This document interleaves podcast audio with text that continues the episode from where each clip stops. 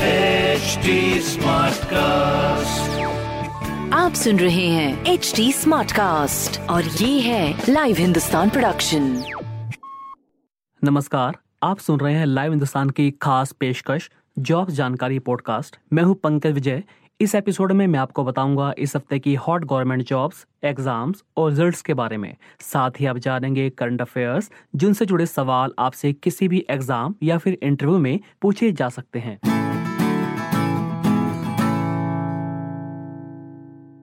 तो सबसे पहले बात करते हैं डीयू यानी दिल्ली यूनिवर्सिटी में एडमिशन की। डीयू के ग्रेजुएशन कोर्सेज में एडमिशन की रेस शुरू हो गई है।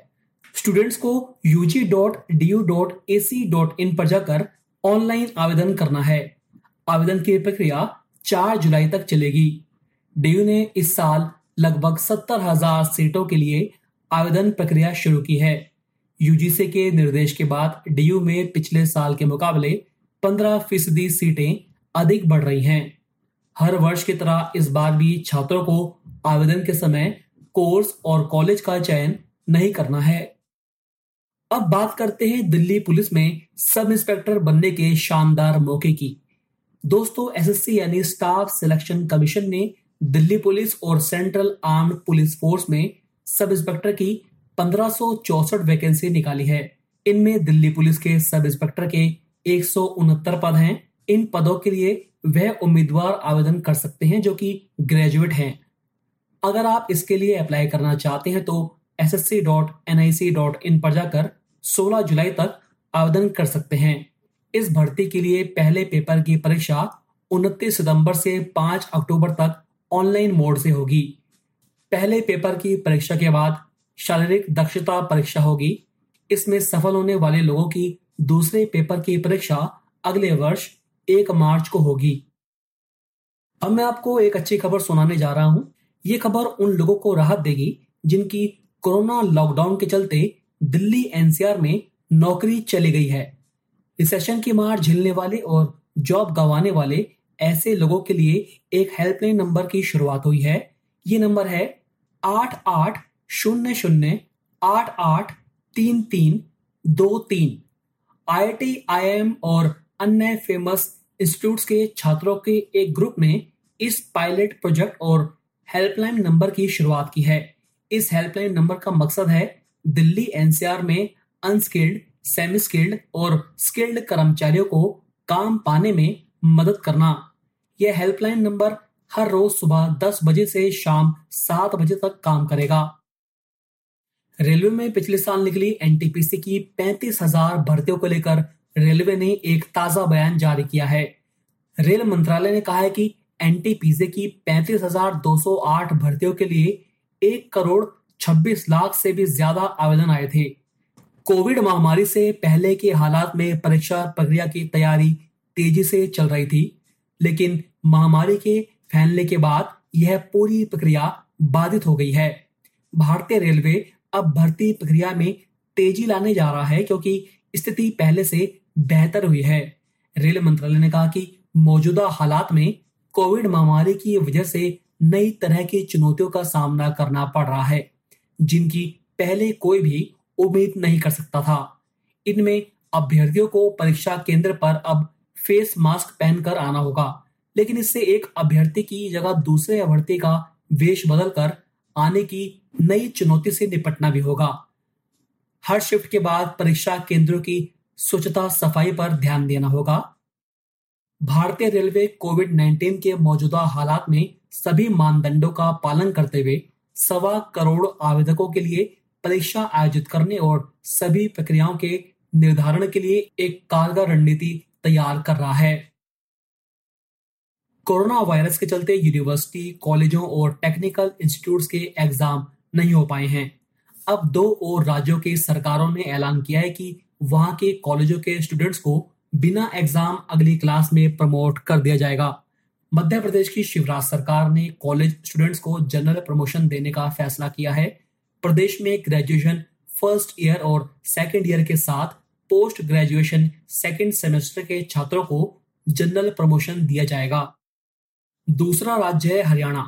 यहाँ की खट्टर सरकार ने फैसला किया है कि अगले महीने उच्च शिक्षा और तकनीकी शिक्षा की परीक्षाएं नहीं होंगी और छात्रों को इंटरनल असेसमेंट और पहले की परीक्षाओं के आधार पर अगले सेमेस्टर में प्रमोट कर दिया जाएगा।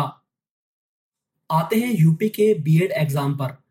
उत्तर प्रदेश की बीएड की प्रवेश परीक्षा उनतीस जुलाई को होगी।